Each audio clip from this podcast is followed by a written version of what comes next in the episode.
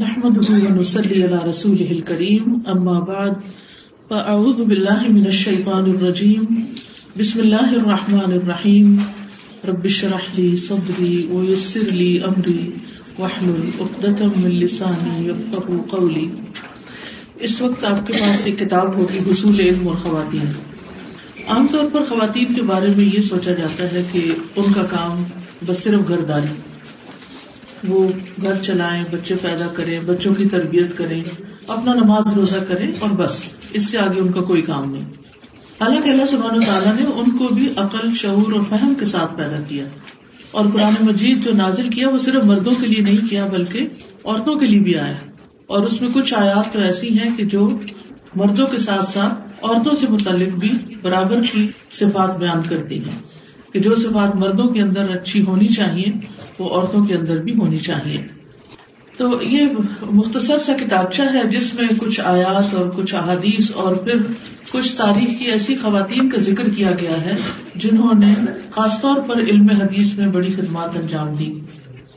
جیسا کہ ہم جانتے ہیں کہ اللہ سبحان و تعالیٰ نے آدم علیہ السلام کو جب پیدا کیا تو سب سے پہلی چیز جو انہیں دی وہ کیا تھا؟ علم تھا۔ اور کس چیز کا علم تھا؟ اسما سارے ناموں کا علم تھا۔ وہ علامہ آدم السما اک اللہ اور پھر آدم علیہ السلام کی اولاد کے درجات کی بلندی کا سبب بھی کس چیز کو بتایا گیا؟ علم کو۔ ولدین ابوت العلم درجات۔ اور نبی صلی اللہ علیہ وسلم کو جو دعا سکھائی گئی، وہ مال میں اضافے کی نہیں تھی، بلکہ علم میں اضافے کی تھی۔ وہ کون سی دعا ہے؟ جی ہاں رب زدنی علما، کہ اے میرے رب، میرے علم میں اضافہ فرما۔ اور پھر دنیا میں اللہ تعالیٰ نے جب انسان کو بھیجا، تو پھر اس کو ساتھ ہی یہ تلقین کر دی کہ فما یاتینکم منی ہدن فمن تبع ہدایا فلا خوف علیہم ولا هم يحزنون۔ اور نبی صلی اللہ علیہ وسلم پر جو پہلی وہی نازل ہوئی، وہ بھی کیا تھی؟ اقرا بسم ربک الذی خلق خلق الانسان من علق۔ اقرا وربک الاکرم الذي علم بالقلم، علم الانسان ما لم يعلم۔ پڑھیے اپنے رب کے نام سے جس نے پیدا کیا۔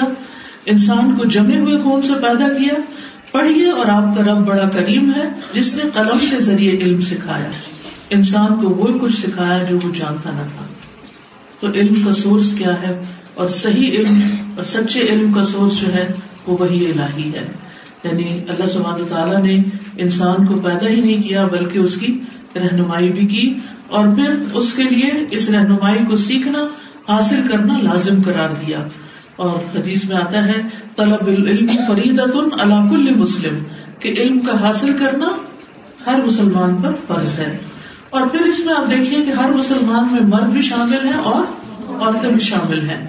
اور اس میں ہم دیکھتے ہیں کہ خاص طور پر لڑکیوں کی تعلیم کے لیے جو حدیث آتی ہے سنن ابن ماجہ میں من کا نا لگو فلاف بنات و صبر علیہ و اطام ہن و سقا ہن و کسا ہن من جدتی ہی کن لگو حجاب من النار یوم القیامہ۔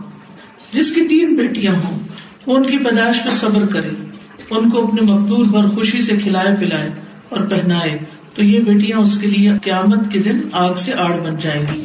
اور ایک دوسری روایت میں بہنوں کا ذکر بھی آتا ہے۔ کہ جس کی تین بیٹیاں یا تین بہنیں یا دو بیٹیاں یا دو بہنیں ہوں، پھر وہ ان کے بارے میں اللہ سے ڈرے اور ان کے ساتھ اس میں سلوک کرے تو وہ جنت میں داخل ہوگا۔ تو خواتین کے ساتھ عمومی طور پر حسن سلوک کی تعلیم دینے کے علاوہ جو صحابہ کرام کو تلقین تھی، وہ کیا کہ جو وہ سیکھے وہ اپنے گھر والوں کو بھی سکھائے ایک حدیث میں آتا ہے سورت البکرا کی آخری دو آیات کے بارے میں کہ بے شک اللہ تعالیٰ نے سورت البکرا کو ایسی دو آیات پر ختم کیا جو مجھے اس مخصوص خزانے سے دی گئی جو عرش کے نیچے ہے۔ بس تم خود بھی ان کو سیکھو اور اپنی عورتوں کو بھی سکھاؤ۔ کیونکہ یہ نماز قرآن اور دعا ہے۔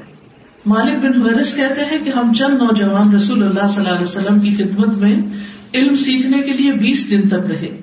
جب آپ صلی اللہ علیہ وسلم نے محسوس کیا کہ ہمیں گھر جانے کی جلدی ہے تو فرمایا، اپنے گھر والوں کی طرف واپس جاؤ انہیں میں رہو، ان کو دین سکھاؤ اور دین کی باتوں پر عمل کرنے کا حکم دو۔ اور ظاہر ہے کہ گھر والوں میں مرد اور عورتیں سبھی شامل ہوتے ہیں۔ پھر اسی طرح نبی صلی اللہ علیہ وسلم نے ایک عورت کا نکاح ایک ایسے شخص سے کر دیا جو مفلس و نادار تھا، لیکن قرآن کی چند صورتوں کا حافظ تھا۔ تو آپ صلی اللہ علیہ وسلم نے اس سے پوچھا، تمہیں کتنا قرآن یاد ہے؟ اس نے کہا، اتنا اور اتنا۔ چنانچہ آپ صلی اللہ علیہ وسلم نے فرمایا فقط ملک تو کہا بیما من القرآن۔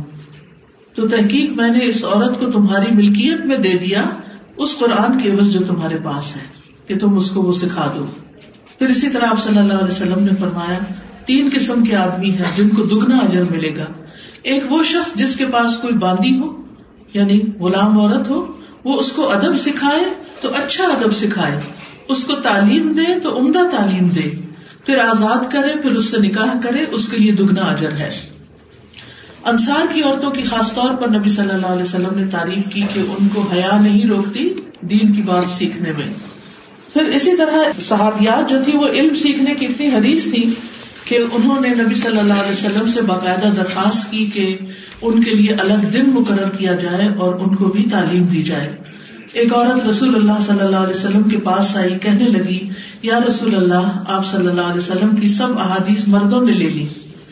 آپ اپنی طرف سے عورتوں کے لیے بھی ایک دن مقرر فرمائیں، جس میں ہم آپ کے پاس آیا کریں اور آپ ہمیں اس میں سے سکھائیں جو اللہ نے آپ کو سکھایا ہے۔ تو آپ نے فرمایا، فلاں فلاں دن، فلاں فلاں جگہ تم اکٹھی ہوا کرو۔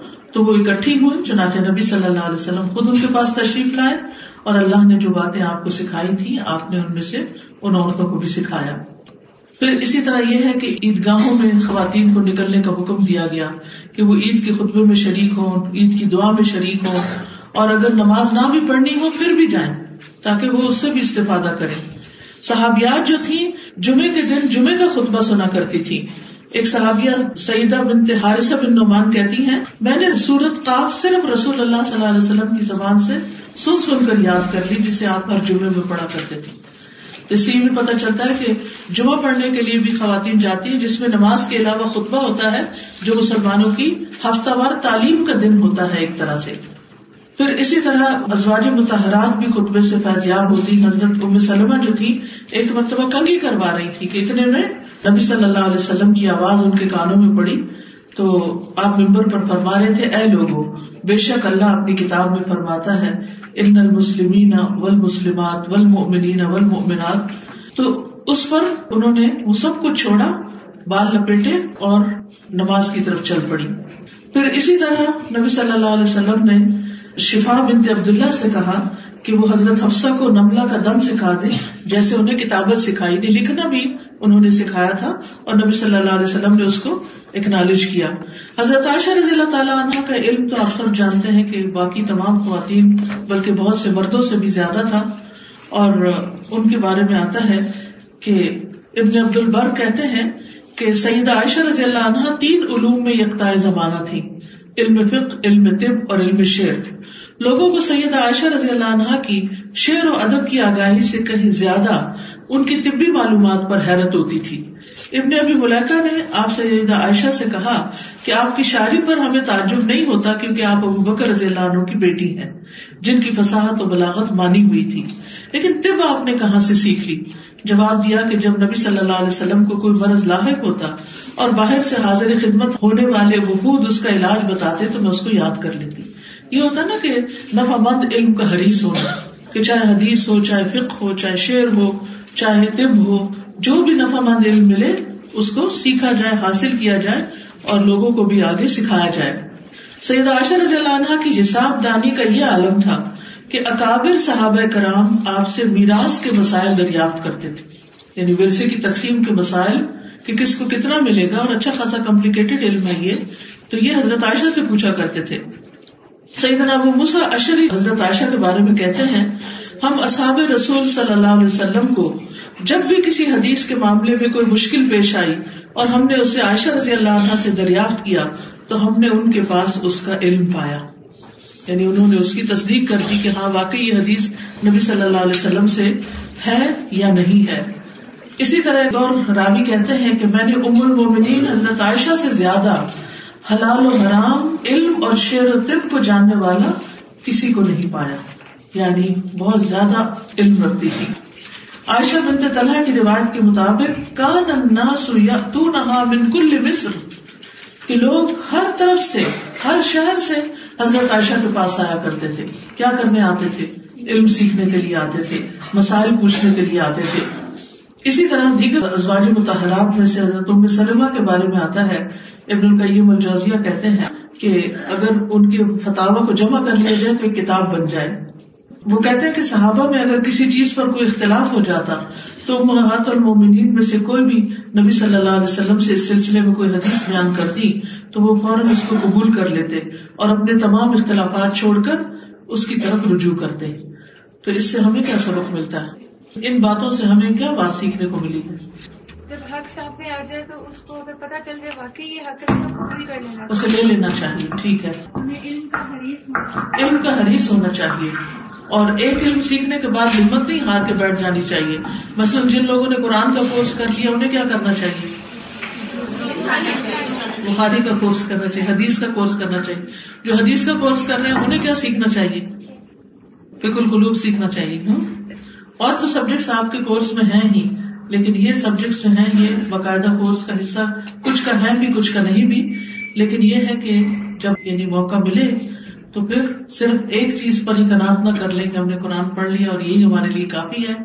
بلکہ یہ سفر کب سے کب تک رہنا چاہیے؟ جی ماں کی گود سے لے کر قبر تک۔ بلکہ اب تو یہ کہتے ہیں کہ ماں کے پیٹ میں بچہ جب سننے کے قابل ہو جاتا ہے تو وہاں سے ہی وہ سیکھنا شروع کر دیتا ہے۔ جو کچھ ماں پڑھتی ہے بولتی ہے جو آس پاس میں آوازیں ہوتی ہیں، وہ اس تک پہنچتی ہیں اور اس میں باقاعدہ تجربات کیے جا رہے ہیں۔ بعض لوگوں کے بارے میں میں نے پڑھا کہ وہ جیسے یہودی خواتین جو ہیں، وہ اپنے بچوں کو میتھمیٹکس کے مشکل مشکل سوال سکھانے کے لیے پریگنینسی میں ہی خود میتھمیٹکس اس طرح سیکھنا شروع کر دیتی ہیں کہ ان کے بچے جو ہیں وہ جب پیدا ہوں تو وہ پہلے سے ہی تیار ہوں۔ اور جس خاص فیلڈ میں انہیں اپنے بچے کو بھیجنا ہوتا ہے اس کے علم میں مائیں خود علم حاصل کرنا شروع کر دیتی لیکن ہمارے یہاں عورتیں کیا کرتی ہیں جب ان کا بچہ پیدا ہونے والا ہوتا ہے؟ اگر وہ پڑھ بھی رہی ہوں تو چھوڑ کے بیٹھ جاتی ہے کیا ہے؟ اب پرگنسی ہو گئی۔ اور اگر بچہ پیدا ہو جائے تو پھر پھر تو پکی چھٹی ہو جاتی ہے۔ جس چیز کا انسان کو شوق ہوتا ہے، جس چیز کا ہرس ہوتا ہے، اس کے لیے وقت نکالتا ہے۔ اس کے لیے پلان بناتا ہے کہ میں نے اپنے باقی کام کس وقت میں کرنا ہے اور علم کس وقت حاصل کرنا ہے۔ جو دین ہمیں کہتا ہے کہ مرتے دم تک، قبر میں جانے تک تم علم حاصل کرو، اس میں ہم کس طرح سے اپنی خواہشات کی تکمیل کے لیے وقت لگا سکتے ہیں؟ کہ ہم جو جی چاہے بس کھائیں پیئے مزے مزے کے کھانے کھائیں، ایک کے بعد ایک چیز ٹرائی کریں اور گھومے پھرے، سیر و تفریح کریں، سوئیں، آرام کریں اور بس حیوانوں کی طرح زندگی بسر کر کے چلے جائیں اور اپنے آپ کو کسی مشقت میں نہ ڈالیں۔ یہ تو اپنے ساتھ بہت بڑی ذاتی ہے۔ یہ اتنی ساری مثالیں جو ہم نے سنی ہے ابھی خاص طور پر رضی اللہ تعالیٰ عنہ دیگر ازواج کے حوالے سے، تو ہم خواتین کے لیے بہت موٹیویشن نظر آ رہی ہے کہ ایک تو ہم علم حاصل کریں اور پھر اس کو آگے پہنچانے کے حوالے سے بھی اپنا کردار ادا کریں۔ اور جس بھی رول میں ہم ہیں، اس میں لوگوں تک بات کو پہنچائے۔ اور اس کے علاوہ بھی ہم دیکھتے ہیں کہ جو صحابیات تھیں، ازواج کے علاوہ بھی، ان کی جب ہم سیرت کا مطالعہ کرتے ہیں تو اس میں بھی بہت سی ایسی ہمیں صحابیات ملتی ہیں کہ جنہوں نے اپنے اپنے میدانوں میں کوئی نہ کوئی کارنامہ ضرور سر انجام دیا بالکل۔ اور پھر اس کے بعد یہ کہ اپنے بچوں کے لیے کتنی حریص ہوتی تھی۔ یعنی امام شافی جو تھے، وہ یتیم تھے۔ تو ان کی والدہ نے اپنی چیزیں بیچ کے اپنے بچے کو پڑھنے کے لیے بھیجا۔ اور امام بخاری کی والدہ کا تو آپ کو پتا ہی ہے کہ کس طرح وہ روتی تھی جب امام بخاری بخار کی وجہ سے نابینا ہو گئے تھے اور انہوں نے یہ عہد کیا کہ اللہ ان کی زندگی دے اور ان کی نگاہ لوٹائے تو میں ان کو تین کے لیے وقف کروں گی اور پھر انہوں نے اپنا وعدہ پورا کیا اور آج آپ دیکھیں امت پر کتنا بڑا احسان ہے کہ اللہ سبحان تعالیٰ کی کتاب کے بعد بخاری جیسی کتاب جو ہے وہ ہمیں ملی ہے ان کی محنتوں کی وجہ سے اور کس طرح ماں نے جدائیاں بھی برداشت کی اپنے بچوں کی؟ سولہ سال تک امام بخاری اپنے گھر سے دور رہے تھے اس کتاب کی لکھنے میں، علم حاصل کرنے میں اور پھر اس کو مرتب کرنے میں۔ اور وہ اور ان کے بھائی اور والدہ حج کے لیے گئے، وہ لوگ واپس آ گئے اور امام بخاری وہیں سیکھنے کے لیے رہ گئے۔ اور پھر اتنا اتنا عرصہ گھر والوں سے کوئی کانٹیکٹ بھی نہیں ہوتا تھا۔ ہم تو ہر روز ہی بیٹھ کے اپنے دور رہنے والے رشتے داروں کے ساتھ فون پہ اور ویڈیو کالز اور واٹس ایپ پہ اور ہر منٹ میں ہم بس چھوٹی چھوٹی باتیں ہی شیئر کر رہے ہوتے ہیں۔ آج کیا کھایا؟ آج کیا پکایا؟ آج کہاں گئے؟ کیا پہنا؟ کیا خریدا؟ بس صرف یہی ہماری باتیں۔ اور یہ ساری دنیا میں ہی رہ جانی۔ آگے ہمارے ساتھ کسی چیز نے نہیں جانا۔ السلام علیکم۔ اصل میں میں نے جو دیکھا وہ یہ کہ بچوں سے جو محبت ہے وہ ثابت ہی تب ہوتی ہے جب ماں سے بچوں کو کچھ سکھاتے اور سکھانے کے لیے سیکھنا ضروری ہے۔ مائیں سیکھتی ہیں خود بخود بچے سیکھتے چلے جاتے کیونکہ جو ماں کے اندر ہوگا نا دیکھیں ماں خود نہیں کھاتی بچے کو کھلاتی۔ خود نہیں سوتی بچے کو سلاتی۔ ہر چیز میں قربانی کرتی ہے نا۔ تو ماں کے پاس اگر علم ہوگا تو وہ سب سے پہلے کس کو دے گی؟ اپنے بچے کو دے گی۔ السلام علیکم استاذہ، مجھے تو یہی سمجھ میں آتا ہے کہ ہم خواتین خاص طور پر جو ہیں، وہ بہت زیادہ ٹائم اپنا ضائع کر دیتے ہیں بلا وجہ میں۔ حالانکہ اگر دیکھا جائے ذرا بھی ہم کوشش کریں، جیسے اس میں تھا کہ دل کا حریث ہونا چاہیے، جیسے وہ حریث تھی۔ اگر ہم بھی ہو جائیں تو آج بھی ہم بدل سکتے ہیں کایا جیسے کسی کا کال کیا نا کہ آپ مجھے ایک اچھی ماں دو تو میں تمہیں اچھی نسل دوں گا۔ تو آج ہم مائنڈ جو ہے وہ ان کو رول پلے کرنے کی ضرورت ہے کہ ہم خود بھی سیکھیں اور آگے اپنے بچوں کو اور اگلی نسلوں کو بھی سکھائیں۔ بالکل۔ مجھے یاد ہے کہ میں بہت چھوٹی ہوتی تھی، ابھی میں نے اسکول میں نہیں شروع کیا تھا۔ بہت ہی چھوٹی۔ تو میری والدہ کو والد جو تھے مشکات البصابی پڑھاتے تھے حدیث پڑھاتے تھے، صبح ترجمہ بھی پڑھایا۔ تو مشکات البصابی کے شروع میں جو قبر کا بیان آتا ہے نا، اس میں حدیثیں بہت سخت ہے تو وہ جو چیز پڑھتی تھی نا، پھر ہمیں سناتی تھی۔ تو کھانا پکاتے ہوئے، چولہے پہ بیٹھ کے وہ ہمیں حدیثیں سنایا کرتی تھی۔ تو وہ جو بچپن کی پھر تربیت ہوتی ہے نا، پھر وہ بندے کے دل میں وہ بیٹھ جاتی ہے۔ اس کے لیے ضروری نہیں ہوتا کہ ہم ضرور کہیں کوئی کلاس سجائیں اور پھر ہی بچوں کو پڑھائیں۔ اٹھتے، بیٹھتے، کھلاتے، پلاتے، نہلاتے دلاتے کوئی نہ کوئی اچھی بات۔ لیکن اچھی بات کون کرے گا؟ علم والی بات کون کرے گا؟ ماں کیسے کرے گی؟ کب کرے گی؟ جب اس کو بھی کچھ آتا ہوگا۔ جاہر ماں کے بچے تو پھر عالم نہیں بن سکتے۔ اب یہ آگے ہے، تعلیمات نبی کے فروغ میں خواتین کا حصہ۔ اس میں ہم دیکھتے ہیں کہ رسول اللہ صلی اللہ علیہ وسلم جو تھے وہ ہمارے لیے عادی برحق بن کر آئے ہیں اور انہوں نے ہمیں قرآن مجید کے علاوہ حدیث بھی دی، ٹھیک ہے؟ اور آپ صلی اللہ علیہ وسلم نے اپنے دور کے لوگوں کو یہ بات اچھی طرح سمجھا دی کہ بلی ورنی ولو آیا۔ کہ مجھ سے آگے پہنچاؤ۔ خواہ ایک آئے تھی کیوں نہ ہو۔ سفر نمبر چودہ پہ دیکھے نبی اکرم صلی اللہ علیہ وسلم نے طلب علم کو ہر مومن مرد اور عورت کے لیے فریضہ قرار دیا اور اسلام میں موت کو شہادت کا درجہ دیا، سکھانے والے کو قابل رش قرار دیا اور سیکھنے والے کو بشارت فردوس دی۔ عالم کو عابد پر فوقیت اور علماء کو انبیاء کا وارث قرار دیا۔ اس شخص کے لیے بطور خاص رحمت کی دعا کی گئی جو آپ کے پیغام کو نہ صرف خود سننے والا ہو بلکہ آگے پہنچانے والا بھی ہو۔ ازواج متحرات کو بطور خاص آیات قرآنی کے ساتھ ساتھ حدیث رسول صلی اللہ علیہ وسلم سیکھنے کا حکم ملا۔ جیسے قرآن مجید میں آتا ہے نا وسکر نما فی بیوت من آیات اللہ والحکمہ کہ تمہارے گھروں میں جو اللہ کی آیات اور حکمت یعنی نبی صلی اللہ علیہ وسلم کی جو باتیں پڑھی جاتی ہیں، ان کا تذکرہ کرو۔ اسی وجہ سے قرآن مجید کی تعلیم کے ساتھ ساتھ حدیث کی تعلیم کا خاص اہتمام کیا گیا۔ یعنی صحابیات جو تھی، وہ صرف قرآن ہی نہیں سیکھتی تھی، نبی صلی اللہ علیہ وسلم کی احادیث بھی سیکھتی تھی۔ اور اس میں ہم دیکھتے ہیں کہ اس معاملے میں انہوں نے ایسی روشن مثالیں قائم کی کہ علم جر و تعدیل کی مشہور کتاب، میزان الاعتدال کے مولف امام زہر بھی اپنی کتاب کے آخر میں حدیث کی خدمت کرنے والی خواتین کے بارے میں سنہری الفاظ میں لکھتے ہیں۔ میں نے آج تک کسی خاتون کو متہم بالکذب یا متروک نہیں پایا یعنی جتنی بھی خواتین نے حدیث روایت کی، بالکل صحیح کی، انہوں نے نبی صلی اللہ علیہ وسلم پر جھوٹ نہیں باندھا۔ عہد نبی صلی اللہ علیہ وسلم میں خواتین کے مسائل سے متعلق معلومات کے لیے بطور خاص ازواج متحرات رضوان اللہ اجمعین سے رجوع کیا جاتا تھا۔ آپ کی وفات کے بعد آپ کی نجی زندگی سے متعلق تمام تر معلومات کے لیے ازواج متحرات ہی سے رہنمائی لی جاتی تھی۔ امہات المومنین سیدہ حفصہ، سیدہ ام حبیبہ، سیدہ محمونہ سیدہ ام سلمہ، سیدہ عائشہ، ان سب کی علمی خدمات کسی سے مخفی نہیں۔ خصوصاً سید عائشہ رضی اللہ عنہ کی خدمات ناقابل فراموش ہیں۔ ان کی روایات کی تعداد یعنی حدیث کی دو ہزار سے زائد ہے۔ آپ نبی صلی اللہ علیہ وسلم کی وفات کے بعد تقریباً نصف صدی تک ہر خاص و عام کے لیے مرجع علم بنی رہی۔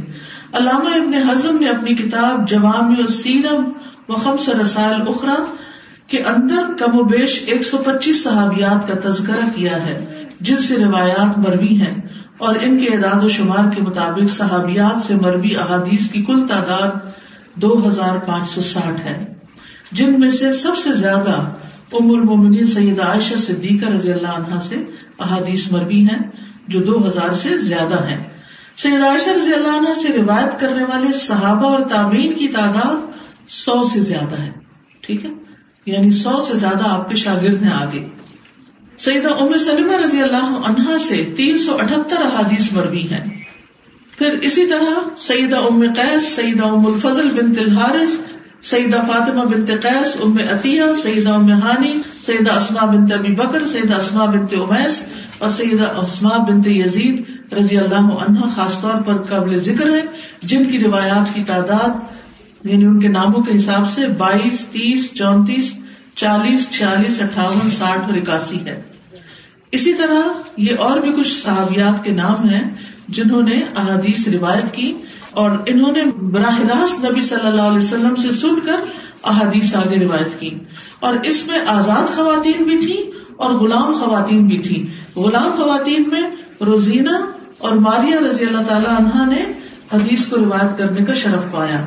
پھر محمونہ بنت سعید اور امیما مولاد رسول اللہ صلی اللہ علیہ وسلم کے ساتھ، ہونے کے ساتھ ساتھ رابیات حدیث بھی تھی اسی طرح بریرا ام القما جو حضرت عائشہ کی غلام تھی خیرہ ام الحسن البصری یعنی حسن بصری کی والدہ جو تھی، آپ کو پتا ہے غلام خاتون تھی، اور کتنا بڑا بیٹا پیدا کیا، کتنا نام ہے حسن بصری کا۔ پھر یہ ام سلمہ کی لوڈی تھی، حسن بصری کی والدہ خیرہ جو تھی۔ پھر ندبا حضرت میمونہ کی لوڈی تھی۔ پھر درا اور ندبا ابن عباس کی لوڈی تھی۔ پھر بنانا عبد الرحمان الانصاری کی تھی اور لیلا ام امارا الانصاریہ، ان سب کے نام قابل ذکر ہے اسی طرح اسد الغابہ اور الصابہ فی تمیز صحابہ میں پانچ سو سے زائد صحابیات کے تراجم موجود ہیں۔ تہذیب و تہذیب میں دو سو تینتیس خواتین اسلام کا تذکرہ ہے، جن میں بیشتر صحابیات ہیں۔ اس کے بعد پھر تابعین کا دور آتا ہے۔ تابعین کون ہوتے ہیں؟ جو صحابہ کے شاگرد ہوتے ہیں۔ جب علمی تحریک نے زور پکڑا تو خواتین بھی قابل ذکر تعداد میں سامنے آئی صرف ابن سعد نے ساٹھ سے زائد ایسی خواتین کے حالات قلم بند کیے جنہوں نے اس مہم میں نمایاں حصہ لیا۔ ان خواتین میں حفصہ بن تسیرین اپنے وقت کی مشہور عالم حدیث ہیں۔ جب ایاس بن معاویہ کے سامنے حسن بصری اور ابن سیرین کا ذکر کیا گیا تو انہوں نے برملا کہا، میرے لیے حفصہ بن تسیرین سے بڑھ کر اور کوئی نہیں۔ یعنی بڑے بڑے عالموں کا نام لیا گیا تو انہوں نے کہا ان سے بہتر حفصہ بنت سیرین ہے اسی طبقے سے تعلق رکھنے والی ایک اور مشہور خاتون ام دردا اسغرا ہے جن کے شاگردوں میں ابو کلابا رجا بن تحابہ مقبول اور زید بن اسلم جیسے جلیل القدر تابعین شامل ہیں۔ امرا بنت عبد الرحمان یہ حضرت عائشہ کی شاگرد ہیں اور ان کی روایات کو سب سے زیادہ جاننے والی ہیں۔ ان کے شاگردوں میں ابو بکر بن ہزم جو مایا ناز قاضی ہیں جنہیں عمر بن عبد العزیز نے بطور خاص حکم دیا کہ وہ امرا کی تمام احادیث کو احاطہ تحریر میں لائیں۔ انہیں کے بارے میں ابن شہاب زہری، قاسم بن محمد کو کہتے ہیں، میں تمہیں علم کا بہت حریث دیکھتا ہوں۔ کیا میں تمہیں اس کے خزانے پر مطلع نہ کروں؟ علم حاصل کرنا چاہتے ہو تو جاؤ امرا کے پاس۔ قاسم بن محمد کا کہنا کہ امرا کے پاس جا کر مجھے ایسے لگا کہ وہ کبھی نہ خشک ہونے والا سمندر ہے۔ یعنی اتنا زیادہ علم تھا ان کے پاس جو وہ آگے سے آگے روایت کر رہے تھے۔ اور ابن المدینی نے ان کے لیے احد السقات العلماء کے الفاظ استعمال کیے ہیں۔ ان کی وفات ایک سو تین ایک سو سولہ ہجری میں ہوئی۔ مشہور تابعی سعید بن مسیب ان کی بیٹی ابنت المسیب کے نام سے مشہور تھی۔ ان کے شوہر شادی سے پہلے سعید بن مسیب سے درس حدیث لیتے تھے۔ شادی کے اگلے ہی روز جب تیار ہو کر استاد کے پاس حصول علم کے لیے جانے کا ارادہ کرتے ہیں، تو اہلیہ فرماتی نے تشریف رکھیے، میں آپ کو سعید کا علم گھر پر سکھائے دیتی ہوں۔ ٹھیک ہے؟ آپ بتائیے کہ ہم میں سے کوئی خاتون یہ کہہ سکتی ہے کہ میں آپ کو وہ سب کچھ سکھا دیتی ہوں جو آپ کسی بڑے عالم کے پاس جا کے سیکھنے والا ہم تو ضرورت ہی نہیں۔ ایک تو ہمارے معاشرے میں عورت کی قدر نہیں۔ اور دوسرا یہ کہ عورت نے اپنی قدر خود کھوئی ہے۔ لو سیلف اسٹیم کی وجہ سے، کچھ نہ کر کے۔ یہاں سے کیا سیکھا کیا انسپریشن لی؟ کہا گیا تھا کہ آزاد خواتین کے ساتھ جو غلام تھے انہوں نے دین حاصل کیا۔ ہاں۔ اس سے بہت ایک موٹیویشن ملی ہے کہ آج کل اس طرح غلامی تو نہیں ہے لیکن سسرال میں جا کے کہا جاتا ہے کہ اب ہماری ذمہ داریوں بہت زیادہ بڑھ گئی ہے تو جب اندر ہٹس ہوگی ان کی تو ان شاء اللہ ہم حاصل وہاں سے بھی رستے بن جائیں۔ اور دوسرا یہ کہ جو ہماری کام کرنے والی خواتین ہیں ہم ان کو کب پڑھاتے ہیں؟ ان کو نہیں سکھاتے۔ ہم کہتے ہیں ان کا کام صرف جھاڑو کپڑا لگانا ہے تو ہمیں کھانا بنا دے، لیکن ان کا علم سے کوئی تعلق نہیں۔ تو غلام خواتین کی عام زندگی تو یہی تھی، لیکن علم کے مقام پر وہ بہت بلند درجے انہوں نے حاصل۔ آپ سوچیے ام سلمہ کی لانڈی ہیں خیرہ جن کے بیٹے ہیں حسن بصری۔ اگر ماں جاہل ہوتی تو حسن بصری جیسے بیٹے کی تربیت نہ کرتی۔ اور ان کی تربیت میں ام سلمہ کا بھی بڑا ہاتھ ہے۔ میں یہ سوچ رہی تھی کہ ان خواتین کا کنٹریبیوشن کتنا زیادہ تھا کہ ان کے زمانے کے جو مرد حضرات تھے وہ بھی اس کا اعتراف کرتے اکنالج کرتے تھے۔ بالکل۔ اور اس سے پتہ چلتا ہے کتنی محنت انہوں نے کی ہوگی ان خواتین نے تو آج ہم چونکہ وہ محنت ہی نہیں کر پاتے تو کوئی ہمیں اکنالج ہی نہیں کرتا۔ نہیں کرتا۔ یہی بات ہے کہ ان کا جو شوق اور حرص ہے اس کا ہونا بہت ضروری ہے۔ میں اپنی والدہ محترمہ کا ذکر کرنا چاہوں گی۔ جن کو اس قدر قرآن سے محبت تھی، بس وہ کہتی تھی کہ میرے دن رات قرآن کی خدمت میں بسر ہو الحمد للہ اللہ تعالیٰ نے پھر آگے سے استاد بھی ایسے ہی دیے کہ جس کی وجہ سے انہوں نے پورا گھر اپنا جس جگہ پر آج ہم بیٹھے ہوئے آج وہ دنیا سے چلی گئی ہیں۔ لیکن وہ جگہ انہوں نے اللہ کے دین کے لیے تا قیامت وقت کی۔ اور انہوں نے یہ دعا کی تھی کہ یا اللہ اس جگہ کو ہمیشہ آباد رکھنا۔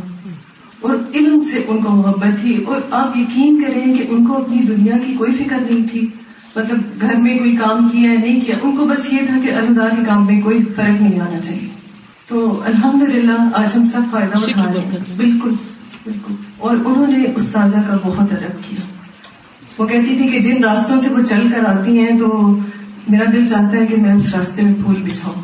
وہ مجھے کہتی کہ عائشہ تمہیں نہیں پتا یہ کون ہستی ہے۔ اس کی بنیادی وجہ علم سے محبت تھی نا، ورنہ ہم کیا چیز ہیں؟ تو کچھ نہیں ہے جب انسان کو علم سے محبت ہوتی ہے، علم والوں سے بھی ہو جاتی ہے، کتابوں سے بھی ہو جاتی ہے، ایسی جگہوں سے بھی ہو جاتی ہے کہ جہاں پر علم سیکھا سکھایا جاتا ہے۔ جی الحمد للہ یہ سب پڑھ کے تو میں تو بہت شکر کر رہی ہوں۔ میرے اندر اتنا شکر آتا ہے، جب میں کسی ایسی جگہ پہ آتی ہوں ماشاء اللہ اور دیکھتی ہوں، اللہ نے ایک سلسلہ تو شروع کیا۔ اور ابھی لوگوں میں شوق بھی ہے ذوق بھی ہے۔ پڑھنا بھی چاہتے ہیں اور اللہ تعالیٰ اس سلسلے کو قائم رہے ہمیں بہت اس دور میں شکر کرنا بالکل۔ بس میں یہ چاہتی ہوں کہ اور محنت جی کریں بالکل۔ اور محنت کریں۔ یعنی صرف کوئی ایک کورس کر کے ایک کتاب پڑھ کے ایک کلاس اٹینڈ کر کے راضی ہو کے نہ بیٹھ جائیں۔ آگے بڑھیں۔ تیسری صدی میں عابدہ المدنیہ، ام عمر الثقفیہ، زینب بنت سلیمان، نفیسہ بنت حسن بن زید، خدیجہ ام محمد، عبدہ بنت عبد الرحمان عباسہ بنت الفضل، امام احمد بن حنبل کی اہلیہ اور دیگر بہت سی خواتین قابل ذکر ہیں اچھا جب ہمارے شوہر یا باپ یا کوئی بھائی عالم بن جائے، تو عام طور پہ ہمارا کیا ہوتا ہے؟ کہ میں ان کی بیوی ہوں، میں ان کی بیٹی ہوں، میں ان کی بہن ہوں، بس ہمارے لیے یہی اعزاز کافی۔ امام احمد بن حنبل کی اہلیہ جو ہے وہ خاص طور پر قابل ذکر ہیں جنہوں نے حدیث رسول صلی اللہ علیہ وسلم پر باقاعدہ درس دیے۔ یعنی امام احمد بن حنبل تو امام تھے ہی، لیکن گھر والے بھی ساتھ اس میں شریک تھے۔ جن میں بڑے بڑے محدثین شامل ہوتے تھے، سبحان اللہ۔ عابدہ اگرچہ ایک سیاہ فام لوڈی تھی، لیکن افق کے حدیث کا چمکتا ہوا ستارہ بن کر ابری سیاہ فام لوڈی جن کا اس معاشرے میں کوئی مقام نہیں تھا۔ جب محمد بن یزید نے انہیں حبیب بن ولید الدہون اندلسی کو ہبا کر دیا، تو وہ ان کے علم سے اتنا متاثر ہوئے کہ انہیں آزاد کر کے ان سے شادی کر لی اور اپنے ساتھ اندلس لے آئے، جہاں پر وہ تقریباً دس ہزار احادیث، خاتون ہیں، دس ہزار احادیث، امام دار الحجرہ مالک بن انس اور دیگر مدنی اساتذہ سے روایت کرتی رہی اور یوں وہ یورپ میں فروغ تعلیمات نبی کا باعث بنی یعنی مدینہ میں سیکھا اور اسپین میں جا کر سکھایا۔ دس ہزار حدیث روایت کی۔ دوسری طرف زینب بنت سلیمان، جو پیدائشی طور پر ایک شہزادی تھی اور ان کے والد منصور کے دور خلافت میں بسرا اور بحرین کے گورنر رہے تھے۔ حدیث رسول صلی اللہ علیہ وسلم نے ایسی دلچسپی کا مظاہرہ کیا کہ بڑے بڑے نامور محدثین آپ سے روایت کرنے لگی نفیسہ جو اہل بیت میں سے تھی ان کی علمی فضیلت کے لیے اتنا ہی کہنا کافی ہے کہ امام شافی نے آپ سے سماع حدیث کا شرف حاصل کیا۔ یعنی امام شافی کے استاد تھی تدبین حدیث کے بعد جب کتب حدیث منصع ظہور پر آنے لگی، تو خود خواتین کا رجحان بھی ان کتب کے سما اور روایت کی طرف ہو گیا۔ پہلے انڈیویجلی حدیث روایت ہوتی تھی پھر کتابیں بنی، تو کتابیں روایت ہونے لگی صنف نازک نے باقاعدہ ان کتب کی تدریس میں حصہ لیا۔ جن سے ہر طبقے نے بھرپور فائدہ اٹھایا۔ اس ضمن میں کریمہ المروزیہ کا نام کسی تعارف کا محتاج نہیں۔ صحیح بخاری کی روایت میں وہ یکتائے زمانہ تھی۔ بڑے بڑے آئمہ جن میں ابو بکر الخطیب البغدادی بھی شامل ہیں، جو بغداد سے مکہ پہنچ کر کریمہ سے صحیح بخاری کا سما کرتے ہیں۔ اور کہتے ہیں کہ تین دنوں میں انہوں نے بخاری پڑھی تھی ساری ان کے سامنے۔ ابو بکر بن منصور سمانی کا کہنا ہے، میرے والد کریمہ کی علمی شخصیت سے بہت متاثر تھے۔ وہ کہتے تھے، میں نے کریمہ جیسا کوئی نہیں دیکھا۔ کریمہ کے عطا کردہ صحیح بخاری کے اجازت ناموں کی کثرت کا ذکر مشہور مستشرق گولڈ نے خاص طور پر کیا ہے۔ اور یہ سو سال کی فوت ہوئی تھی اور یہ حرم میں بس مجاورہ تھی اور انہوں نے شادی نہیں کی تھی۔ اور مسلسل جو بھی لوگ دنیا بھر سے حج کرنے کے لیے آتے تھے، یہ ان کو حدیث پڑھاتی تھی اور کہا جاتا ہے کہ قرآن مجید کی حفاظت میں بھی خاتون کا کردار ہے۔ حضرت حفصہ کے پاس وہ آفیشیل کاپی رہی تھی جو حضرت ابو بکر نے جمع کر کے رکھوائی تھی۔ اور حدیث میں بھی سب سے صحیح روایت جو صحیح بخاری کی ہے وہ کریم المروزیہ کی ہے۔ یعنی نبی صلی اللہ علیہ وسلم سے جو حدیث چلی وہ روایت ہوئی اور پھر جی جی، جیسے قرآن مجید نازل ہوا، پھر حضرت بکر کے دور میں اکٹھا ہوا اور پھر حضرت حفصہ کے پاس آئے، پھر اس سے کاپیاں بن کر حضرت عثمان کے دور میں وہ مختلف آفیشیل کاپیز آگے گئی۔ تھی تو بیچ میں کون آتی ہے؟ چین میں خاتون آتی ہے۔ ادھر بھی احادیث جمع ہوئی، امام بخاری نے صحیح احادیث کو جمع کیا اور پھر وہ کتاب آگے روایت ہونے لگی۔ تو قریب المروزیہ کے ذریعے پھر آگے حدیث جاتی ہے۔ یعنی صحیح بخاری آگے روایت ہوتی ہے۔ آپ لوگ شاید اس سلسلے کو اتنا نہ سمجھتے ہو بہت امپورٹینس دیتے ہو۔ لیکن یہ بہت بڑا اعزاز ہے جو دو خواتین کے حصے میں آیا کہ کس طرح انہوں نے دین کی خدمت کی اور کس طرح انہوں نے اپنا حصہ، اپنا رول پلے کیا کہ اس کو آگے اتنے لوگوں کو سکھا دیا کہ ان کی روایت جو ہے سب سے مشہور روایت بن گئی۔ وقف کر دیا اور کسی قسم و پرسی کا شکار نہیں ہوئے، یا کسی وہ ڈپریشن کا، یا انگزائٹی کا کہ ہماری شادی نہیں ہوئی اور ہم نے کیا کیا اور کیا کمایا، انہوں نے فوکس ہو کے اپنے پاس جو علم تھا وہ دینے کی فکر کی اور دیتی رہی اور آج آپ دیکھیں کہ آج تک ان کا نام زندہ ہے اور جو کتاب ان کے ذریعے آئی، اس میں جو صدقہ جاریہ بنے گی، جتنے بھی لوگ اس کو پڑھیں گے، ان کا حصہ ہے اس میں۔ ثواب ان کو بھی جائے گا۔ ہماری کوشش تو اس کے مقابلے میں کچھ بھی نہیں۔ ہم تھوڑا سا کوئی محنت کرتے ایک اسائنمنٹ کرنی پڑ جائے، ایک ٹیسٹ دینا پڑ جائے تو ہمیں جان کے لالے پڑ جاتے ہیں۔ سارے کام چھوڑ کے بیٹھتے ہائے ہائے، کیا ہے ٹیسٹ ہے؟ ہائے اسائنمنٹ ہے۔ اب کیا کریں؟ ادھر شکایت، ادھر کمپلین، بڑا مشکل کورس ہے، میں تو مینج نہیں کر سکتی کیوں؟ اس لیے کہ ہم کل اگر تو ہبون العاجلہ، دنیا کی محبت دلوں میں بس گئی۔ کپڑوں کی دکانیں بھر گئی ہیں، زیوروں کی دکانیں سج گئی ہیں اور لائبریریاں اور کتب خانے ختم ہوتے جا رہے ہیں۔ کتابوں کی دکانیں ختم ہوتی چلی جا رہی ہیں۔ کیوں؟ اس لیے کہ مرد تو مرد، عورتوں نے بھی پڑھنا لکھنا چھوڑ کے کتابیں خریدنے کی بجائے زیور اور کپڑا خریدنا شروع کر دیا۔ اور وہی ایک نمائش ہر جگہ آج شادی پہ یہ پہنا اور مہندی پہ یہ پہنا اور ولیمے پہ یہ پہنا ہے اور فلاں دن یہ پہنا اور یہ اور ایک کے بعد ایک مقابلہ صرف کپڑوں کی نمائش نمائش۔ یعنی میں کبھی کسی شادی پہ جاتی ہوں تو مجھے سمجھ نہیں آتی کہ اتنا لیٹ آ رہے ہوتے ہیں، کیا ہے تیار ہو رہے تھے؟ بیوٹی پارلر کے پاس دیر ہوگی ہزاروں خرچ کر کے اور پھر کسی سے کوئی بات نہیں، کسی کے پاس بیٹھنا نہیں، کسی سے کوئی حال نہیں پوچھنا۔ جب میوزک کا ہنگامہ اور اس کے ساتھ ساتھ کیا ہے بس کپڑوں کی نمائش؟ اپنے آپ ہی کو دیکھے جا رہے ہیں۔ کیا ذہنیت بن گئی ہے ہماری؟ یعنی اپنی پوجا ہے یا پھر مال کی پوجا ہے؟ کہ ہم نے اپنی امپورٹینس صرف حسن کے ذریعے ہی جتائی۔ کیا یہی ہمارا مقام ہے؟ کیا اسی سے ہمارے درجات میں اضافہ ہوگا؟ کیا یہی چیزیں ہمیں اللہ کے نزدیک آگے بڑھانے والی ہیں؟ علم حاصل کریں۔ علم اصل زیور ہے۔ ہمارے گھر میں ایک کتاب ہوا کرتی تھی، بہشتی زیور۔ آپ میں سے کسی کے گھر میں ہے نام تو سنا ہوگا، بہشتی زیور۔ تو مجھے اس کا نام بڑا اچھا لگتا تھا۔ چھوٹے ہوتے بچوں کی جیولری وغیرہ اچھی لگتی نا، تو بہشتی زیور، جنت کا زیور۔ تو میں کہتی اس میں کیا ہے جو جنت کا زیور ہے؟ کدھر ہے وہ جنت کا زیور؟ میں سمجھتی کوئی تصویر وغیرہ ہوگی، کوئی زیور شیور کی۔ لیکن وہ میرے والد سمجھاتے تھے کہ یہ جو باتیں لکھی ہوئی ہے نا، جو ان کو پڑھے گا، جو ان پہ عمل کرے گا، اس کو جنت میں زیور پہنایا جائے گا۔ تو علم کو انہوں نے بہشت کا زیور کہا۔ بڑا سوچ سمجھ کے نام رکھا۔ اور یہ کتاب بھی کتنی مشہور ہوئی۔ کتنی مشہور ہوئی ہے، گھر گھر میں پہنچی اور بہت علم کا نچوڑ ہے۔ بچپن میں ہمارا اکثر شغل یہی ہوتا تھا۔ لے کے بیٹھ کے بجتی زیور میں کس سے کہانیاں پڑھ رہے ہیں، کبھی مسائل پڑھ رہے ہیں، کبھی کچھ۔ اس میں کئی چیزیں ایک والیوں میں جمع کی گئی۔ کریمہ کے علاوہ صحیح البخاری اور دیگر کتب حدیث کی روایت میں کئی اور خواتین بھی قابل ذکر ہیں۔ اس ضمن میں مسند الوقت ست الوزرا بنت عمر کا نام بطور خاص لیا جاتا ہے، جو طویل عرصے تک دمشق اور مصر میں درس و تدریس کرتی رہی۔ اور جن کی روایت بخاری بھی بے پناہ شہرت کی حامل ہوئی۔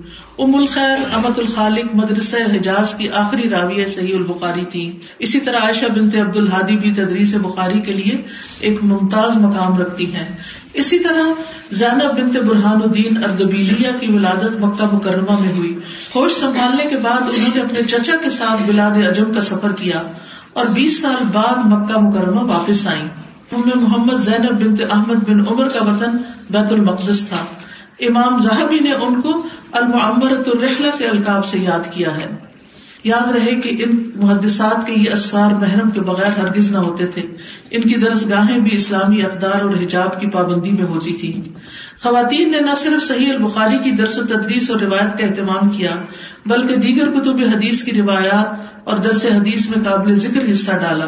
اس سلسلے میں ام الخیر فاطمہ بنت علی البغدادیہ کا نام قابل ذکر ہے، جو اپنے وقت کی مشہور راویہ صحیح مسلم تھی۔ فاطمہ الجوزدانیہ موجب تبرانی کی روایت کرتی تھی زینب بنت مکی الحرانی چورانوے سال تک زندہ رہی، جن کے گرد طلبا کا ہجوم رہتا اور وہ مسند احمد کی روایت کیا کرتی تھی۔ کس کس نے دیکھی مسند احمد؟ ایک، دو، تین ہاتھ کھڑے ہیں۔ امام زہبی نے لکھا ہے مسدہ علیہ طلبا یعنی طلبا ان کے اوپر ہجوم کر دیتے تھے۔ اتنے زیادہ ان سے سیکھنے والے لوگ تھے۔ ابن نکتا نے اپنی کتاب میں ایسی دس خواتین کا ذکر کیا ہے جو اپنے اپنے دور میں کتب احادیث کی روایت میں مشہور ہوئی چوتھی صدی میں پھر جو لوگ مشہور ہوئے، ان کے نام ہیں۔ پھر پانچویں صدی میں، پھر چھٹی صدی میں، یہ سب نام لکھے ہوئے آپ پڑھ سکتے ہیں۔ طلب حدیث اور خصوصاً سند علی کے وصول کے لیے رحلہ ہر دور کے محدثین کا متمع نظر رہا ہے۔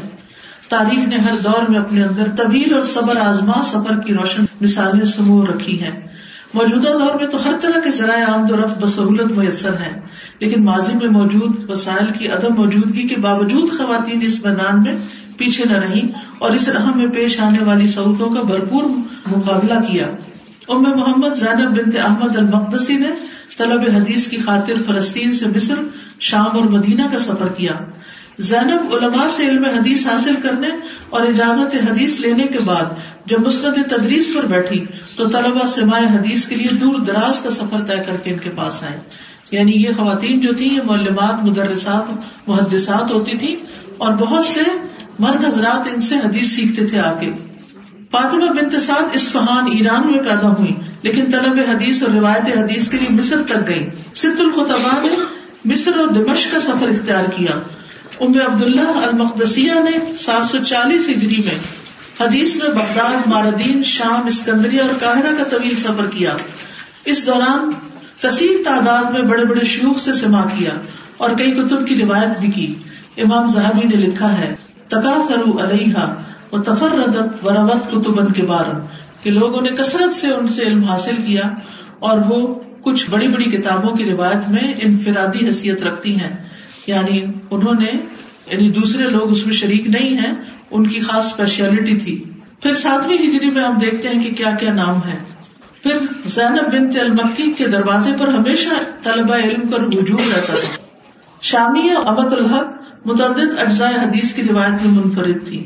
عجیبہ بنت محمد نے اپنا مشیقہ دس اجزاء میں مرتب کیا یعنی اس میں ان شیوخ کے نام تھے جن سے انہوں نے علم حاصل کیا تھا۔ آٹھویں اور نویں صدی میں بھی ابن حجر نے اپنی کتاب عبدالر الکاملہ میں ایسی ایک سو ستر خواتین کا ذکر کیا جنہوں نے محنت اور شوق سے اس گلستان کی آبیاری اور تزئین و آرائش کی۔ گولڈ زیئر خواتین کی اس کثیر تعداد کی علم دلچسپی پر حیران ہے ان خواتین کی مختصر سمان حیات سے معلوم ہوتا ہے کہ ابن حجر اور ان کے بہت سے معاشرین یعنی اس کے دور کے لوگ، جن میں ان کے شیوخ و تلامزہ شامل ہیں، خواتین سے درس حدیث لیا کرتے تھے۔ آٹھویں صدی کی تاریخ کے مطالعے سے جو دلچسپ اور قابل غور حقیقت سامنے آتی ہے، وہ یہ کہ اس دور میں مشہور حفاظ، محدثین اور فکہ کی بیٹیاں اور دیگر اہل خانہ بھی ان کے ہمراہ خدمت حدیث میں مصروف نظر آتے ہیں۔ کسی اور دور میں یہ چیز اتنی زیادہ نہیں دکھائی دیتی۔ اسما بنت محمد بن ابو المواہب بن سرسرا امت العزیز بنت زہبی۔ امام زہبی بہت بڑے اسکالر ہیں، سیر علام البلا نے لکھی ہے، ان کی بیٹی۔ فاطمہ بنت البرزالی اسما بنت الکیکلدی العلائی، رقیہ بنت ابن دقیق علید یہ بڑے بڑے لوگ ہیں جنہوں نے کتابیں لکھی ہوئی ہیں، بڑے مشہور علماء ہیں محدثین میں سے۔ زینب بنت ابن قدامہ المقدسی، زینب بنت ابن جمال کنانی، ام البہا زینب بنت ابن الجمی ست النعم بنت العلامہ نجم الدین الحرانی، ست الوزراء بنت عمر المنجا ستیہ بنت تقی الدین السبکی ستیہ بنت نجم الدین الدمیاتی، عائشہ بنت ابراہیم حافظ المزی کی اہلیہ، عائشہ بنت عبداللہ محب الدین الطبری کی پوتی لوزہ بنت عبداللہ مولا بنت عبد یعنی ابن دقیق العید کی لونڈی سبت رقب بنت علی بن حجر۔ ابن حجر جو ہے انہوں نے صحیح بخاری کی شرح لکھی ہے فت الباری، تو ان کی یعنی بیٹی، زینب بنت عبداللہ تقی الدین ابن تیمیہ کی بتیجی رحمہ اللہ، ان سب پر اللہ رحم کرے یہ خاص طور پر مشہور ہوئی اس دور میں۔ تاریخ دمش کے مولف اپنے اساکر اپنے مشیقہ میں ان اسی خواتین کا ذکر کرتے ہیں، جن سے انہوں نے درس حدیث لیا۔ یعنی ایک اسکالر کے کتنی استانیاں ہیں؟ اسی۔ یعنی مردوں کے علاوہ اسی عورتوں سے علم حاصل کیا۔ پھر ان کے علم کی وسط آپ دیکھیں۔ ابو طاہر صرفی نے اپنے مشیقہ البغدادیہ موجب الصفر اور مشیقہ الاسبہانیہ میں ابو سعید سمانی الخبیر فی موجب القبیر میں متعدد خواتین کو اپنے شیوخ میں شمار کرتے ہیں، جن سے انہوں نے بطریق سما یا اجازہ روایت کی۔ وفیات العیان کے مؤلف ابن خلقان زینب بنت اشری کے شاگرد رہے۔ ابن بطوطہ کا شمار اگرچہ محدثین میں نہیں ہوتا، لیکن طلب حدیث کے شوق میں متعدد خواتین و حضرات اور خصوصاً زینب بنت احمد الکمال سے سما کیا۔ نوی صدی کے مشہور محدث عفیف الدین جنید نے سنن داروی کا درس فاطمہ بنت احمد القاسم سے لیا۔ نفیسہ بنت ابراہیم امام برزالی اور امام زہبی کے استاد رہی حافظ العراقی اور الحسمی العرب بنت محمد البخاری کے شاگرد رہے عائشہ بنت محمد الحرانیہ جو سلائی کڑھائی کر کے اپنا پیٹ پالتی تھی، کثرت روایت کے علاوہ بعض اجزائے حدیث کی روایت میں منفرد حیثیت رکھتی تھی۔ یعنی ایسا نہیں کہ ساری خواتین بڑی امیر تھی اور ان کو سوائے علم حاصل کرنے کا کوئی کام نہیں تھا۔ سلائی کڑھائی بھی نہیں، جیسے ہمارے یہاں درجن یا کوئی بھی پیشہ ہو کسی کا، تو کوئی بھی پیچھے نہ رہے کہ میرا تو کام صرف یہ ہے، محنت مزدوری کرنا تو میں نے پڑھنا نہیں، علم تو ہر ایک کے لیے لازم ہے۔ ابن بطوطہ نے ان سے اپنے سفر دمش کے دوران سات سو چھبیس میں جامعہ بنی امیہ میں سوائے حدیث کیا۔ ام الخیر حجازیہ مصر کی جامع امر بن الاس میں مسند تدریس پر فائز رہی۔ جب علم انسٹیٹیوشنلائز ہوا یعنی انسٹیٹیوشن بنے، مدارس بنے، تو پھر ان خواتین کی مجلسیں وہاں بھی لگی بائی خاتون نوی صدی کی مشہور محدثات میں سے ہیں، جو مصر اور شام میں متعدد مقامات پر تدریس حدیث کرتی رہی ان کے درس میں بڑے بڑے علماء شریک ہوتے، عائشہ بنت ابراہیم جو ابنت الشراعی کے نام سے پہچانی جاتی ہیں۔ انہوں نے بھی اس میدان میں کمال حاصل کر کے مصر، شام اور بالابخ وغیرہ میں درس حدیث کا سلسلہ جاری رکھا۔ نویں صدی میں جس کثیر تعداد میں خواتین تعلیمات نبی کے فروغ میں مصروف نظر آتی ہیں تعداد کے اعتبار سے یہ کثرت دوسرے ادوار میں نظر نہیں آتی۔ ان میں سے جن خواتین نے بطور خاص شہرت پائی، ان کا ذکر باعث طوالت ہوگا۔ یہاں مثال کے طور پر امام سخاوی اور امام ابن حجر کی ایک ایک استاد کا ذکر کرنے پر اتفاق کیا جاتا ہے۔ امہانی مریم بنت عبد الرحمان الحرینیا جنہیں ادب، شعر اور خطاطی میں مہارت کے علاوہ حفظ قرآن اور اسلامی علوم پر عبور تھا، انہیں قاہرہ اور مکہ میں حدیث کی تعلیم حاصل کرنے کا موقع ملا۔ آج کے دور میں بڑی فخر کی بات سمجھی جاتی کہ ہمارا بیٹا یا بیٹی فلاں ملک میں پڑھنے کے لیے گیا۔ اور یہ نویں صدی کی محدثات ہیں کہ جو علم حاصل کرنے کے لیے مختلف ملکوں میں جا رہی ہیں۔ انہوں نے باقاعدہ تدریس کے ساتھ اجازت نامے جاری کر سرٹیفکیٹ جاری کرنے کا سلسلہ جاری کیا۔ بنت الزرعی بھی اس میدان میں صنعت کی حیثیت رکھتی تھی۔ ان کے اساتذہ کی تعداد کا اندازہ اس بات سے لگایا جا سکتا ہے کہ ابن حجر نے ان کی باقاعدہ ایک موجود مرتب کی کتاب لکھی صرف ان کے استادوں پر۔ خواتین کی تدریسی سرگرمیاں جو ہیں، یہ صرف نجی سطح پر چند اشخاص کے لیے نہیں تھی مدارس میں بھی جاری رہی نویں صدی کے محدثات میں رضو الامے کے مصنف سخاوی ہیں۔ اس کتاب کی آخری جلد تمام تر خواتین کے لیے مختص کی گئی ہے۔ جن میں اکثریت ایسی خواتین کی ہے جن کا اکثر تعلق کسی نہ کسی حدیث کے حوالے سے رہا ہے۔ پھر اسی طرح ترکی، مصر اور شام کی تعلیمی سفر کے دوران یعنی مجھے خود پرسنلی ایسے کئی مخطوطات دیکھنے کا موقع ملا جن پر سب شدہ سند سما سے ظاہر ہوتا تھا کہ خواتین اور حضرات کی کثیر تعداد ایسے دروس میں شامل ہوتی جو مختلف مدارس میں منعقد ہوتے۔ وہاں خواتین میں مجالس حدیث منعقد کیا کرتی تھی ام عبداللہ نامی ایک خاتون نے ابن البخاری کے مشیقہ کی تدریس کے بعد ایک تحریر اس کتاب کی صفحہ دو سو پچاس پہ درج کی، جس سے ظاہر ہوتا ہے کہ آٹھ سو سینتیس ہجری میں انہوں نے ایک مدرسہ میں یہ کتاب پچاس مرد اور خواتین کی مشترکہ کلاس میں پڑھائی۔ دسویں صدی ہجری، گیارہویں اور بارہویں صدی رجال حدیث پر لکھی جانے والی کتب الدروسی کی تاریخ النور سافر اور محی الدین کی خلاصت الخبار اور محمد بن عبداللہ نجدی کے صحب البابلہ کے مطالعے سے یہ ظاہر ہوتا ہے کہ آہستہ آہستہ خواتین کے رجحان میں کچھ کمی ہو گئی۔ ان کتب میں بمشکل دس بارہ محدث خواتین کے نام ملتے ہیں۔ مگر اس سے یہ نتیجہ نکالنا کہ خواتین میں ذوق حدیث ختم ہو گیا، یہ درست نہیں۔ تیرہویں صدی میں فاطمہ بنت احمد الفلیہ جو بارہویں صدی کے آخر میں پیدا ہوئی، ماہر خطاط تھی۔ خود اپنے ہاتھوں سے بہت سی کتابوں کو نقل کی یاد رکھیے، اس زمانے میں لوگ ہاتھوں سے سب کتابیں لکھتے تھے، پریس نہیں تھا۔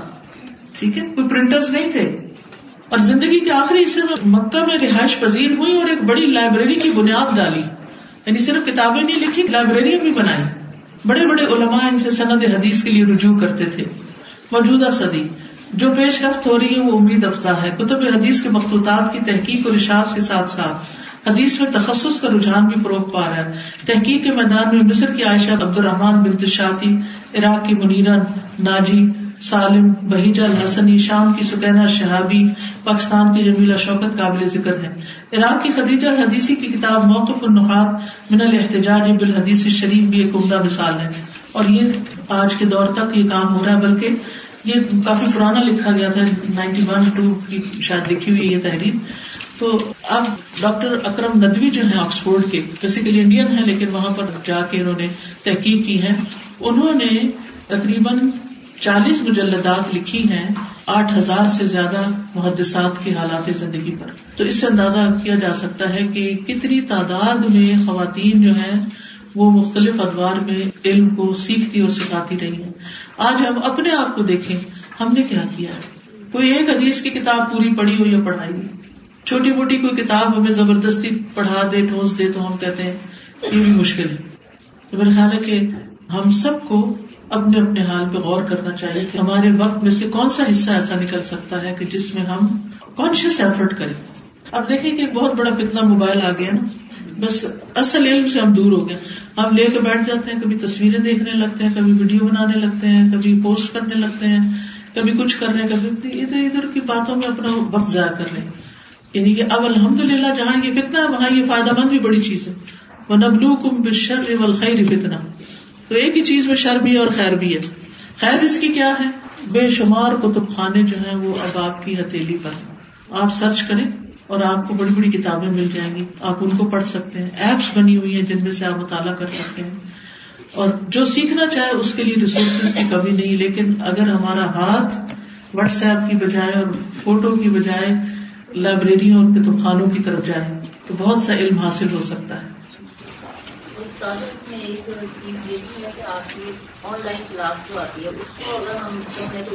جی ہاں آن لائن آتی ہے فیس بک پہ بھی آتی ہے اور اس کے علاوہ الہدا لائیو جو ایپ ہے، اس پر بھی آتی ہے۔ ڈیلی نوٹیفکیشن آپ کو مل جاتا ہے کہ کلاس شروع ہونے لگی۔ گھنٹے، سوا گھنٹے کی کلاس ہوتی ہے اور الحمد للہ کرتے کرتے اب ہم کتاب الشریبہ پر آ گئے ہیں اور اللہ توفیق دے تو بخاری مکمل ہو تو پھر کچھ اور بھی پڑھے پڑھائیں۔ لیکن یہ ہے کہ ہماری کوششیں بہت کم ہے بہت کم۔ محدثین کی جو مجلسیں ہوتی تھی صبح سے لے کے دوپہر اور شام سے لے کے شاہ تک دیر دیر تک چلا کرتی تھی اور اس میں خلفاء اور علماء اور فقیر اور یعنی ایک ہرس تھی علم کی۔ امام احمد بن حنبل جب بھی سنتے تھے کہ ان کے شہر میں کوئی اسکالر آیا، تو وہ دوڑ لگاتے تھے۔ تو اسی سال کے شاید ہو چکے تھے، تو انہیں پتا چلا کسی کے بارے میں کہ کوئی محدث آیا ہے۔ تو وہ قلم کاغذ اٹھا کے تیز تیز چلتے جا رہے تھے۔ تو کسی نے پوچھا کہ آپ تو خود اتنے بڑے عالم ہیں اور کب تک آپ یہ کریں گے؟ کہاں موت تک۔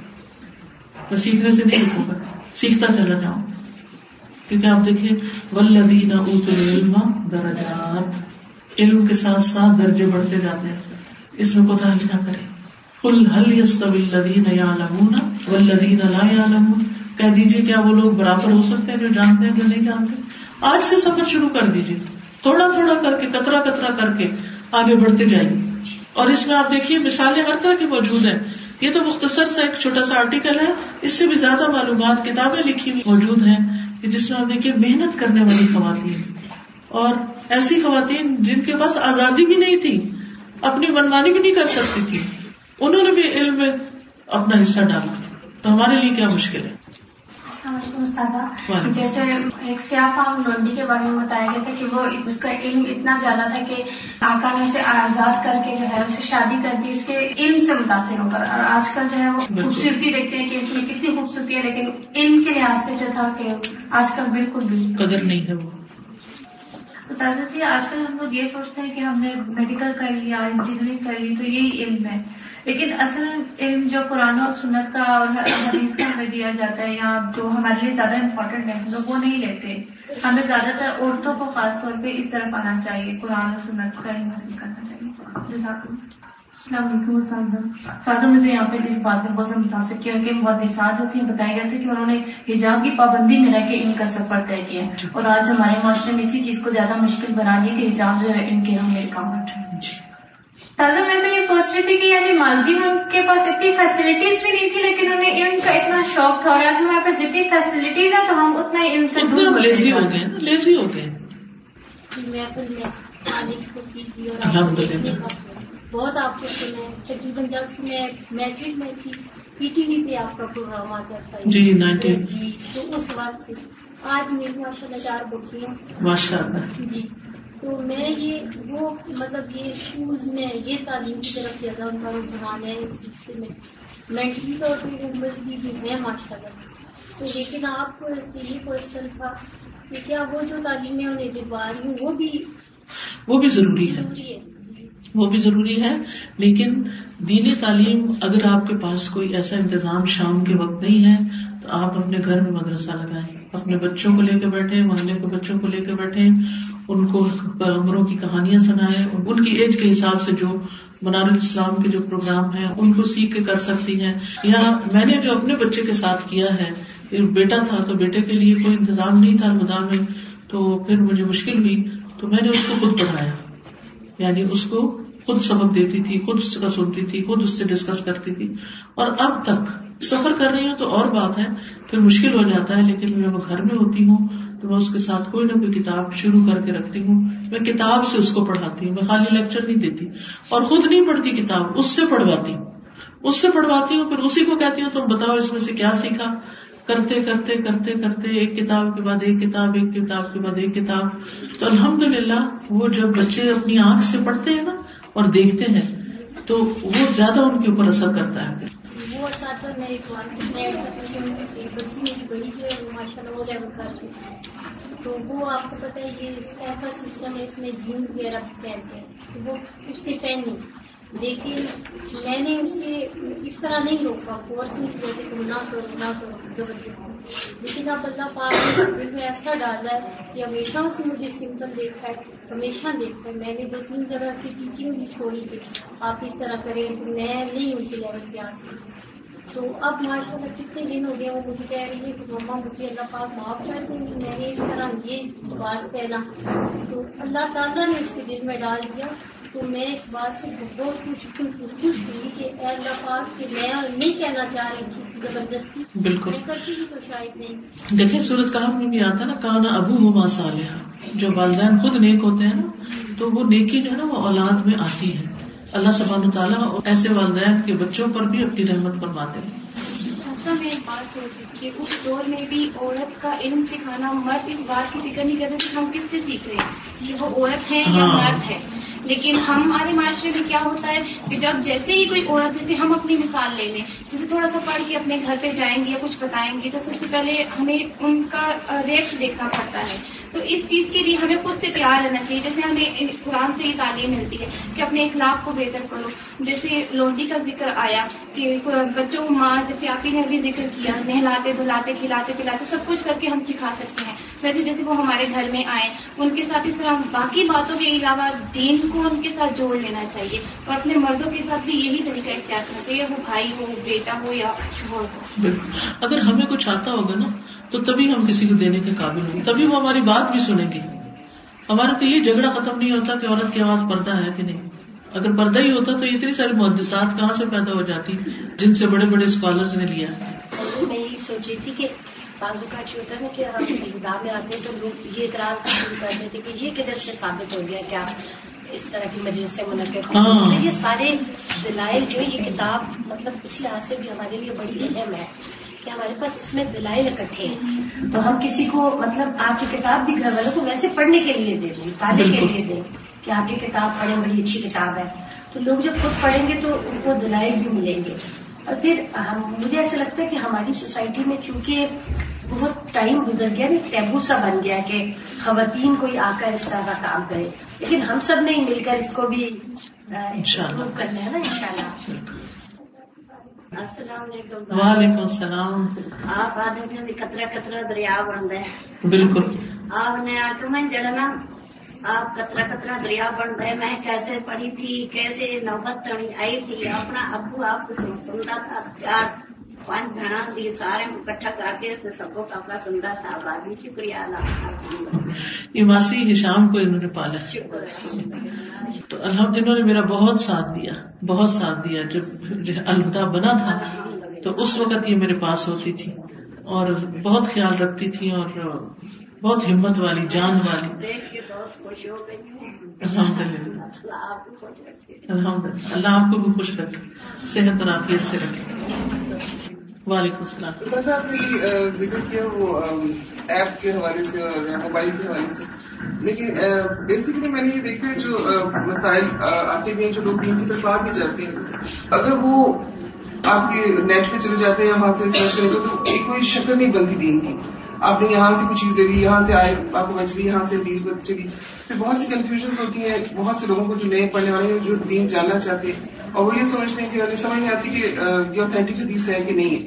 اور بہت سی آپ کو پتا ہے کہ یہودیوں کی طرف سے بھی ایسی بہت سی آ چکی کے حوالے سے بھی جی سائٹس اور میرا یہ خیال ہے کہ بنیادی علم جو ہے نا استادوں سے حاصل کیے بغیر یعنی جب آپ ایک خاص لیول پہ پہنچتے ہیں پھر آگے ریسرچ اور جب صحیح اور غلط کی پہچان ہو جاتی۔ ہے جی بالکل۔ ایسی چیز استاد ہے اس کے بعد استاد نے اس طرح دین کی محفلیں جی۔ اس حوالے سے بھی اپنا آپ بہت نظر آتے کہ آپ کتنے پانی جی اور یہ محفلیں جو ہے نا ہمارے لیے بڑا زبردست پلیٹ فارم ہوتی ہیں۔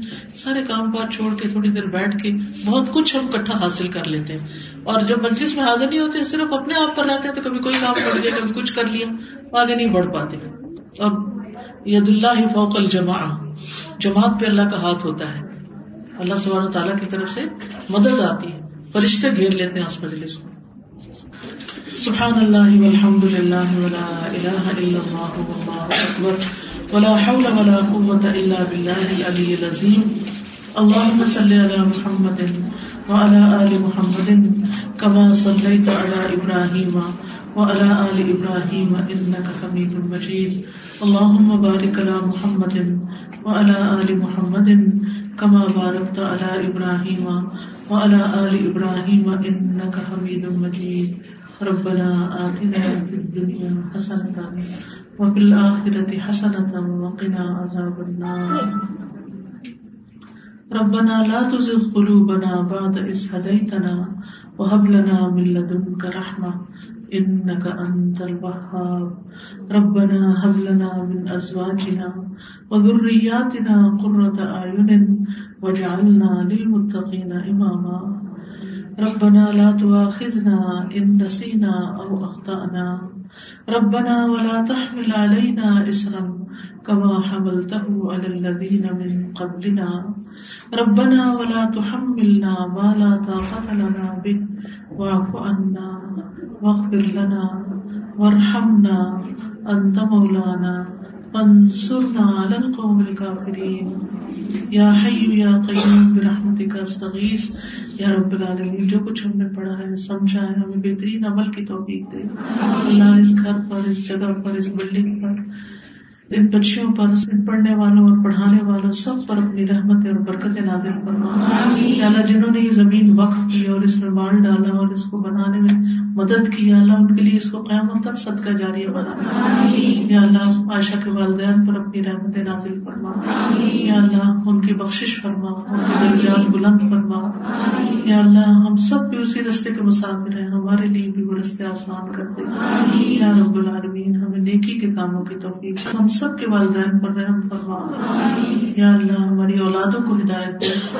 یا اللہ ہم سب کو علم کا شوق دے۔ یا اللہ ہمیں اپنے رستے میں کوشش کرنے کی توفیق عطا فرما۔